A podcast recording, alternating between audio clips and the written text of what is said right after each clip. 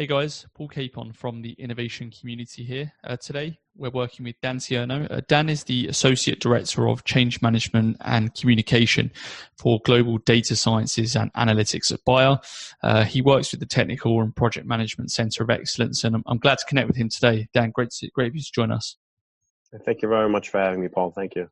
So you've got a really interesting background. Just tell our members a bit about yourself in a few words. Sure. Uh, well, my career started uh, on the bench. Uh, I was a bench chemist for a number of years for a small pharmaceutical company, and then moved on through the ranks throughout uh, a number of different pharmaceutical companies, and eventually landed into program management for drug development projects. And that took me over the course of the better part of 10 years, where for a number of small, medium, and large sized players, uh, worked on, developed uh, a number of medications, uh, also commercialized a number of medications, and so responsible for uh, multiple millions and in some cases billions of dollars of revenue for these companies. And then uh, as my career moved on, I then moved into data sciences and analytics, specifically within change management and communications. And I currently do that role for Bayer. I've been doing that for the better part of four years now. And it's certainly been an interesting ride where I've started in development and then transitioned into change management and communications, but all enveloped within the pharmaceutical industry for the better part of 20 years. Great. And you mentioned that you started out as a bench chemist. Where did your data career really start? Where did that transition come about? Well, the transition into data sciences and analytics came about in 2015. Uh, throughout my career, I had always worked very closely with data. Uh, data was um, very much an asset for us, uh, both in the work that I did for drug development and commercialization, uh, as well as to be able to um, transform organizations and be able to address change within organizations. But in 2015 is really when my data career started to take off, and uh, really quite by accident as well. Great. And, and what really interests you about working within data sciences and, and analytics? Uh, in particular, how this industry is is really going to propel itself into the future. Um, I think what we're now seeing is the importance of the insights that we can derive from data, and particularly the science within data.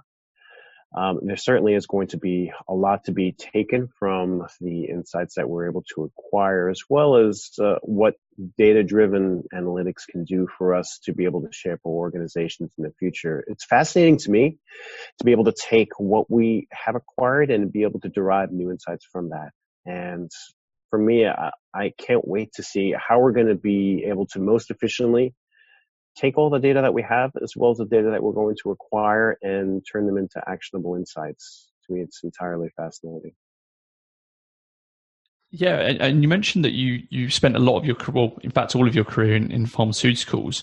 Uh, you must have had a lot of experiences in terms of organizational change and, and change management. Uh, can you tell us about that? Certainly. Uh, and what's interesting is that when you consider organizational change and change management. All of us in whatever organization we work in, we're involved in change management on a daily basis, even though we do not know it. We're our own champions for not only our departments, but also for the industries that we work in and the companies that we work for. So the way that you market yourself throughout your organization, the way that you speak about your organization, uh, the pride that you have in what you do and the organization that you work for, all allows us to be able to to manage change.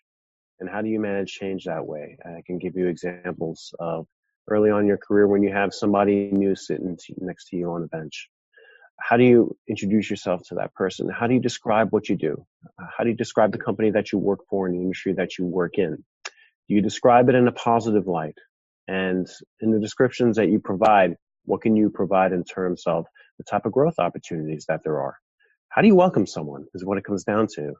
And uh, there are just numerous occasions in my career where I would be responsible for that on both a direct and indirect basis. And a lot of times the success of a company depends upon that and how well your fellow colleagues can do that, how welcome you can make new colleagues feel, and how welcome you can make current colleagues feel to want to stay and continue to drive forward in being able to realize the vision for an organization. Absolutely, that's some pretty uh, some pretty sound advice to to to live by there. I think that that's not just applicable in pharma either. That can that can.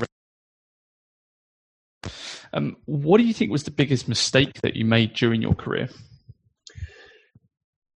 I thought about this, and when you consider mistake, you know, there are always learnings from whatever we do. And so, when looking back, if there were, would have been a misstep, that misstep, if it translates into a learning, is it really a misstep, right? But if I were to directly answer your question, what I would say is the ability to seek out a mentor early on, understanding the value of mentorships, particularly when you are starting out, and also understanding what it means to be a mentee as well as to be able to seek out a mentor.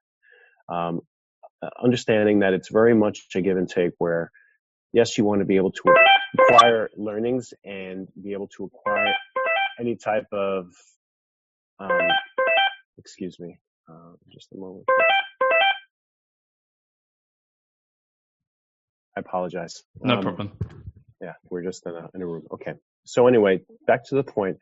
Uh, to be able to be a mentor and or a mentee is uh, is critical, and to be able to understand how to foster that relationship and understand that it is really a responsibility to do so, and to be able to try to do that early on and continue to have mentors in different stages in your career is something that I wish that I could go back and do and focus on and really, really be able to leverage. And even today, I don't believe there's enough focus on that, on how to be able to tell somebody who's just starting out in their career how to develop a, a mentorship, you know, with uh, a mentor and how to be able to leverage that. Absolutely. Do you, who's your your your favorite thought leader or, or mentor or influencer right now? Right now, I would say Malcolm Gladwell uh, is my favorite influencer. He's of the, the series of, of books that that are that have a lot of different um, topics, but they're really focused upon how you're able to take your life experiences and how that directly or indirectly shapes the, the direction that your career goes and your life goes. The amount of time and the amount of hours you spend in a given activity, how does that ultimately translate into who you become and the circumstances by which those things happen? And also the fact that a lot of what you end up becoming isn't necessarily part of a plan that you're aware of.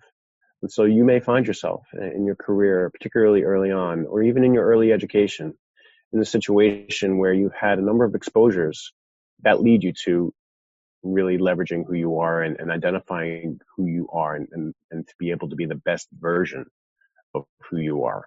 Um, for me, that's been very eye-opening advice uh, and has allowed me to look back and to see how my experiences, particularly early on in life, have shaped how I've become the person that I've become in my career as well as in my daily dealings. Absolutely. And what are you, particularly with the data science and analytics space, what are you really curious about right now?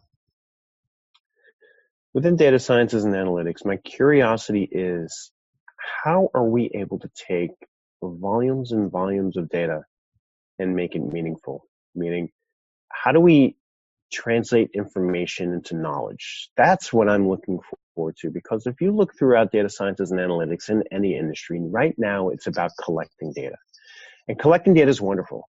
However, it ends up becoming a situation where you are accumulating so many assets, but without a proper categorization and prioritization of those assets, how valuable are they really? So my curiosity is going to be now that we have these very sophisticated data collection mechanisms, what kind of insights can we derive from them? And in addition, can we get more efficient in our data collection? Can we parse down what we collect and when we collect it in order to make sure that what we're collecting is exactly what we want to be able to derive the insights that we're looking for? Absolutely. And, and last question from me What advice would you give for aspiring leaders in data, you know, maybe guys who've just come out of college, um, they've got the technical background, but they're really looking to to, to turn that into a business um, into business acumen. Piece of advice would be um, dare to dream, really, and what I mean by that is the the type of world that you may envision 20 or 25 years from now, work on making that a reality now. Uh, let's just give you an example. Uh, one area that I'm particularly interested in is the concept of uh, creating a patientless clinical trial. And the way to be able to achieve that is going to take um, a, a, large variety of data from a number of sources and a combination of those within industry, academia, and regulators working together, which will allow us to be able to create the models and derive the insights necessary to achieve something like that.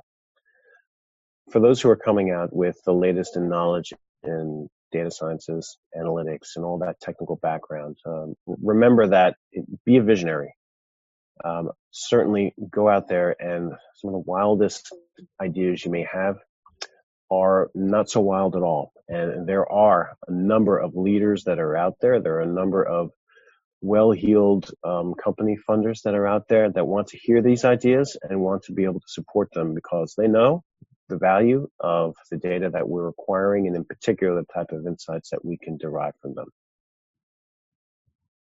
Great. Well, Dan Tierno, thanks so much for joining us. Uh, Dan, the Associate Director of Change Management and Communication in Data Sciences and Analytics at Bayer. Um, join us next week when we'll have many more leaders on the podcast. So, Dan, again, thanks for joining us. Thank you very much, Paul. It's my pleasure. Take care.